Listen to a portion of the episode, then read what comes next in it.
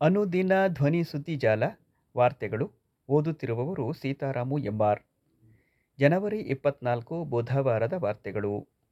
ಈಗ ವಾರ್ತೆಗಳ ಮುಖ್ಯಾಂಶಗಳು. ಸಮಾಜವಾದಿ ಕರ್ಪೂರಿ ಠಾಕೂರ್ಗೆ ಮರಣೋತ್ತರ ಭಾರತ ರತ್ನ ಪ್ರಶಸ್ತಿ. ಕರ್ನಾಟಕ ಮತ್ತು ತಮಿಳುನಾಡು ನಡುವಿನ ದಕ್ಷಿಣ ಪಿನಾಕಿನಿ ನದಿ ವಿವಾದ ಸಮಿತಿ ರಚಿಸಲು ಸುಪ್ರೀಂ ಸೂಚನೆ. ಭಾರತ ಜೋಡೋ ನ್ಯಾಯಯಾತ್ರೆ, ಕಾಂಗ್ರೆಸ್ ಅಸ್ಸಾಂ ಸರ್ಕಾರ ಸಂಘರ್ಷ. ಜನವರಿ ಇಪ್ಪತ್ತೊಂಬತ್ತರಿಂದ ಅನಿಮೇಷನ್ ವಿಷುಯಲ್ ಎಫೆಕ್ಟ್ಸ್ ಗೇಮಿಂಗ್ ಸಮ್ಮೇಳನ.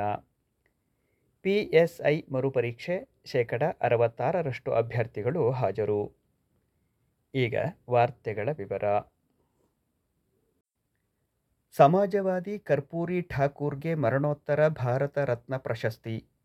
ಸ್ವಾತಂತ್ರ್ಯ ಹೋರಾಟ ಮತ್ತು ಸಮಾಜವಾದಿ ಆಂದೋಲನಕ್ಕೆ ಅನನ್ಯ ಕೊಡುಗೆ ನೀಡಿದ ಕರ್ಪೂರಿ ಠಾಕೂರ್ ಅವರಿಗೆ ದೇಶದ ಅತ್ಯುನ್ನತ ನಾಗರಿಕ ಪ್ರಶಸ್ತಿ, ಭಾರತ ರತ್ನವನ್ನು ಮರಣೋತ್ತರವಾಗಿ ಘೋಷಿಸಿ ಮಂಗಳವಾರ ರಾಷ್ಟ್ರಪತಿ ಆದೇಶಿಸಿದ್ದಾರೆ. ಜನನಾಯಕರಾಗಿದ್ದ ಕರ್ಪೂರಿ ಠಾಕೂರ್ ಅವರು ಎರಡು ಬಾರಿ ಸಾವಿರದ ಒಂಬೈನೂರ ಎಪ್ಪತ್ತರಿಂದ ಸಾವಿರದ ಒಂಬೈನೂರ ಎಪ್ಪತ್ತೊಂದು ಮತ್ತು ಸಾವಿರದ ಒಂಬೈನೂರ ಎಪ್ಪತ್ತೇಳರಿಂದ ಸಾವಿರದ ಒಂಬೈನೂರ ಎಪ್ಪತ್ತೊಂಬತ್ತರವರೆಗೆ ಬಿಹಾರದ ಮುಖ್ಯಮಂತ್ರಿಯಾಗಿದ್ದರು. ಸ್ವಾತಂತ್ರ್ಯ ಪೂರ್ವದಲ್ಲಿ ಭಾರತ ಬಿಟ್ಟು ತೊಲಗಿ ಚಳವಳಿಯಲ್ಲಿ ಪಾಲ್ಗೊಂಡು ಸೆರೆವಾಸ ಅನುಭವಿಸಿದ್ದರು. ತಮ್ಮ ಜೀವನದುದ್ದಕ್ಕೂ ಹಿಂದುಳಿದ ವರ್ಗಗಳ ಮತ್ತು ಬಡ ಜನರ ಏಳಿಗೆಗಾಗಿ ದುಡಿದವರು ಠಾಕೂರ್. ಮುಖ್ಯಮಂತ್ರಿಯಾಗಿದ್ದ ಅವಧಿಯಲ್ಲಿ ಸರ್ಕಾರಿ ಉದ್ಯೋಗದಲ್ಲಿ ಹಿಂದುಳಿದ ವರ್ಗಗಳ ಅಭ್ಯರ್ಥಿಗಳಿಗೆ ಮೀಸಲಾತಿ ಕಲ್ಪಿಸುವ ಮಂಗೇರಿಲಾಲ್ ಸಮಿತಿ ವರದಿಯನ್ನು ಕರ್ಪೂರಿ ಠಾಕೂರ್ ಜಾರಿಗೊಳಿಸಿದ್ದರು. ಸಾವಿರದ ಒಂಬೈನೂರ ಎಂಬತ್ತೆಂಟರ ಫೆಬ್ರವರಿ ಹದಿನೇಳರಂದು ಅವರು ನಿಧನರಾದರು.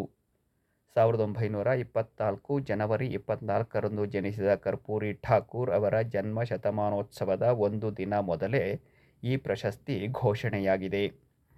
ಠಾಕೂರ್ ಅವರ ಪುತ್ರ ರಾಮನಾಥ್ ಠಾಕೂರ್ ಅವರು ಜೆಡಿಯುನಿಂದ ರಾಜ್ಯಸಭೆಗೆ ಆಯ್ಕೆಯಾಗಿದ್ದಾರೆ. ಕರ್ನಾಟಕ ಮತ್ತು ತಮಿಳುನಾಡು ನಡುವಿನ ದಕ್ಷಿಣ ಪಿನಾಕಿನಿ ನದಿ ವಿವಾದ ಸಮಿತಿ ರಚಿಸಲು ಸುಪ್ರೀಂ ಸೂಚನೆ.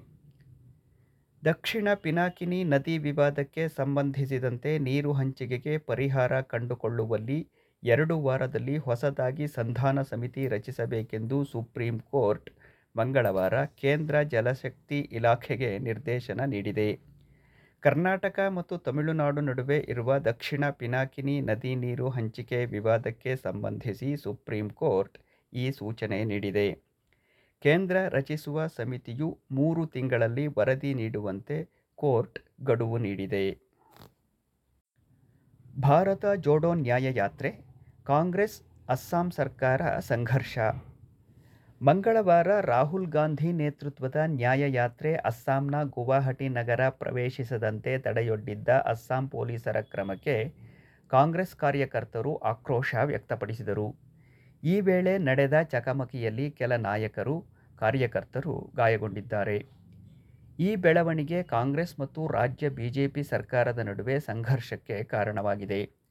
ರಾಹುಲ್ ಗಾಂಧಿ ವಿರುದ್ಧ ಪ್ರಕರಣ ದಾಖಲಿಸಲು ಮುಖ್ಯಮಂತ್ರಿ ಸೂಚಿಸಿದ್ದರೆ ದೆಹಲಿ ಸೂಚನೆಯಂತೆ ಯಾತ್ರೆ ತಡೆಯಲಾಗಿದೆ ಎಂದು ರಾಹುಲ್ ಗಾಂಧಿ ಆರೋಪಿಸಿದ್ದಾರೆ. ನಗರದಲ್ಲಿ ವಾಹನ ದಟ್ಟಣೆ ಹೆಚ್ಚಲಿದೆ ಎಂಬ ಕಾರಣ ನೀಡಿದ್ದ ಮುಖ್ಯಮಂತ್ರಿ ಹಿಮಂತ ಬಿಸ್ವ ಶರ್ಮಾ ಯಾತ್ರೆ ನಗರವನ್ನು ಪ್ರವೇಶಿಸಲು ಅನುಮತಿ ನಿರಾಕರಿಸಿದ್ದರು. ಈ ಸೂಚನೆ ಹಿನ್ನೆಲೆಯಲ್ಲಿ ಪೊಲೀಸರು ಹೊರವಲಯದಲ್ಲೇ ಎರಡು ಕಡೆ ಬ್ಯಾರಿಕೇಡ್ ಅಳವಡಿಸಿದ್ದರು. ರಾಹುಲ್ ಗಾಂಧಿ ಸ್ವಾಗತಿಸಲು ಕಾರ್ಯಕರ್ತರು ಭಾರೀ ಸಂಖ್ಯೆಯಲ್ಲಿ ಸೇರಿದ್ದರು. ಬ್ಯಾರಿಕೇಡ್ ಕಿತ್ತೆಸೆದು ಮುನ್ನುಗ್ಗಲು ಕಾರ್ಯಕರ್ತರು ಯತ್ನಿಸಿದಾಗ ಸ್ಥಳದಲ್ಲಿ ಬಿಗುವಿನ ಸ್ಥಿತಿ ನಿರ್ಮಾಣವಾಯಿತು. ಹೆಚ್ಚಿನ ಸಂಖ್ಯೆಯಲ್ಲಿ ನಿಯೋಜಿಸಲಾಗಿದ್ದ ಪೊಲೀಸರು ಕಾರ್ಯಕರ್ತರ ಯತ್ನವನ್ನು ತಡೆಯಲು ತೀವ್ರ ಪ್ರತಿರೋಧ ತೋರಿದರು. ಈ ತಿಕ್ಕಾಟದಲ್ಲಿ ಹಲವು ಕಾರ್ಯಕರ್ತರು ಗಾಯಗೊಂಡರು. ರಾಜ್ಯ ಕಾಂಗ್ರೆಸ್ ಅಧ್ಯಕ್ಷ ಭೂಪೇನ್ ಬೋರ್ಹಾ ಮತ್ತು ರಾಜ್ಯ ವಿಧಾನಸಭೆಯ ವಿರೋಧ ಪಕ್ಷದ ನಾಯಕ ದೇಬಬ್ರತ ಸೈಕಿಯಾ ಅವರು ಗಾಯಗೊಂಡರು.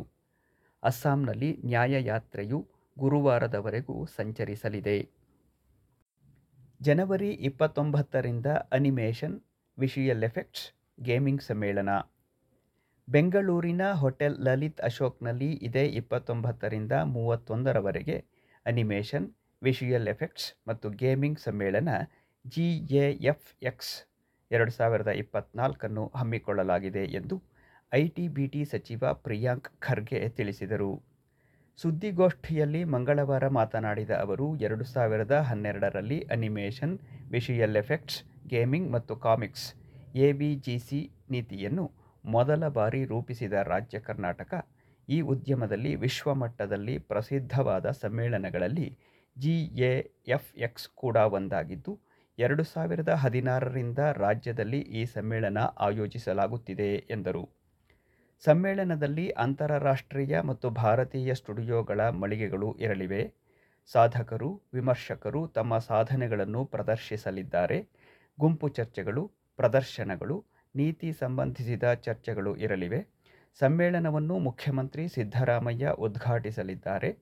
ಉಪಮುಖ್ಯಮಂತ್ರಿ ಡಿ. ಕೆ. ಶಿವಕುಮಾರ್ ಪಾಲ್ಗೊಳ್ಳಲಿದ್ದಾರೆ. ಸಮ್ಮೇಳನದಲ್ಲಿ ನೂರ ಹದಿನೈದು ಗೋಷ್ಠಿಗಳು, ಇಪ್ಪತ್ತೆರಡು ಅಂತಾರಾಷ್ಟ್ರೀಯ ಭಾಷಣಗಾರರ ಸಹಿತ ನೂರ ಮೂವತ್ತು ಭಾಷಣಕಾರರು, ಹತ್ತು ದೇಶದ ಪ್ರತಿನಿಧಿಗಳು ಭಾಗವಹಿಸಲಿದ್ದಾರೆ ಎಂದು ವಿವರಿಸಿದರು. ಪಿಎಸ್ಐ ಮರುಪರೀಕ್ಷೆ ಶೇಕಡ ಅರವತ್ತಾರರಷ್ಟು ಅಭ್ಯರ್ಥಿಗಳು ಹಾಜರು ಪಿಎಸ್ಐ ನೇರ ನೇಮಕಾತಿಯ ಮರುಪರೀಕ್ಷೆ ಮಂಗಳವಾರ ಸುಸೂತ್ರವಾಗಿ ನೆರವೇರಿತು. ಪರೀಕ್ಷೆಗೆ ಅರ್ಹರಾಗಿದ್ದ ಐವತ್ನಾಲ್ಕು ಸಾವಿರ ಅಭ್ಯರ್ಥಿಗಳಲ್ಲಿ ಶೇಕಡ ಅರವತ್ತಾರರಷ್ಟು ಮಂದಿ ಹಾಜರಾಗಿದ್ದರು. ಎಲ್ಲ ನೂರ ಹದಿನೇಳು ಪರೀಕ್ಷಾ ಕೇಂದ್ರಗಳಲ್ಲೂ ಬಿಗಿ ಬಂದೋಬಸ್ತ್ ಮಾಡಲಾಗಿತ್ತು.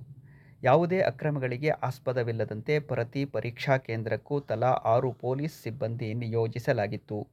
ಕಳೆದ ಬಾರಿ ನಡೆದಿದ್ದ ಇದೇ ನೇಮಕಾತಿ ಪರೀಕ್ಷೆಯಲ್ಲಿ ಉತ್ತರ ಕರ್ನಾಟಕದ ಭಾಗದ ಕೆಲ ಜಿಲ್ಲೆಗಳಲ್ಲಿ ಅಕ್ರಮಗಳು ಪತ್ತೆಯಾಗಿ ಆಯ್ಕೆ ಪಟ್ಟಿಯನ್ನೇ ರದ್ದು ಮಾಡಲಾಗಿತ್ತು. ಹಾಗಾಗಿ ಈ ಬಾರಿಯ ಪರೀಕ್ಷೆಯಲ್ಲಿ ಕಲಬುರಗಿ, ರಾಯಚೂರು ಭಾಗದ ಶಿಕ್ಷಕರನ್ನು ಪರೀಕ್ಷಾ ಕಾರ್ಯದ ಹೊಣೆಯಿಂದ ಹೊರಗಿಡಲಾಗಿತ್ತು. ಮಂಡ್ಯ, ಮೈಸೂರು, ತುಮಕೂರು, ದಾವಣಗೆರೆ ಭಾಗದ ಶಿಕ್ಷಕರನ್ನು ಹೆಚ್ಚಿನ ಸಂಖ್ಯೆಯಲ್ಲಿ ಪರೀಕ್ಷಾ ಮೇಲ್ವಿಚಾರಕರಾಗಿ ನಿಯೋಜಿಸಲಾಗಿತ್ತು. ಇದುವರೆಗೆ ವಾರ್ತೆಗಳನ್ನು ಕೇಳಿದಿರಿ. ವಂದನೆಗಳು.